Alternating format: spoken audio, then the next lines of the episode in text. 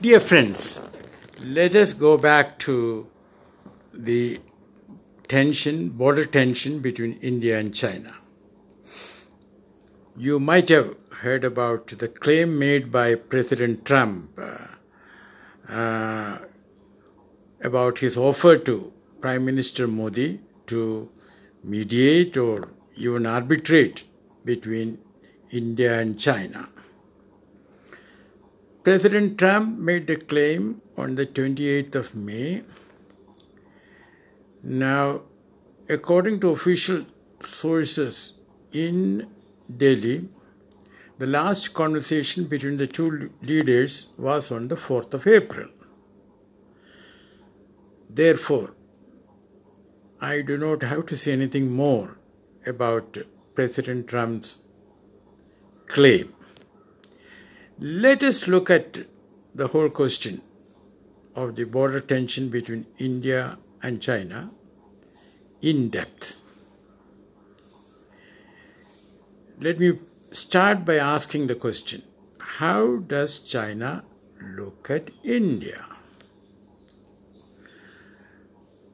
I had said in my book,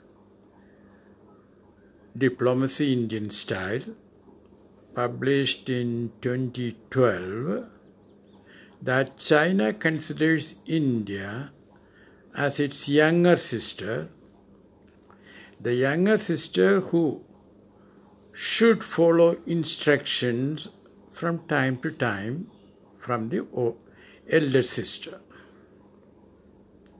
So that is part of China's perception of India.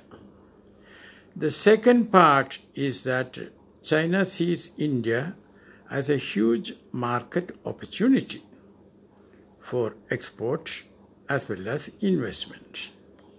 And China will not do anything to affect adversely that opportunity.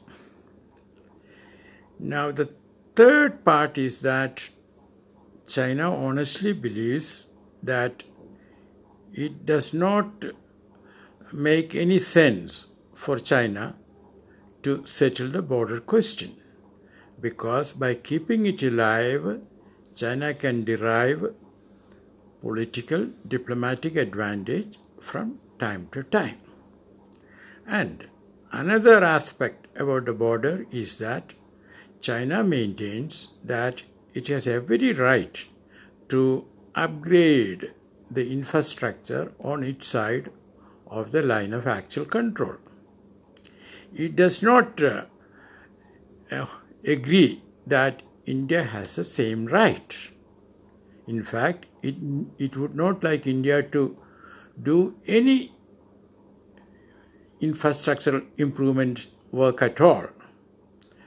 Or, if India were to do it, China would not like India to do it beyond a point.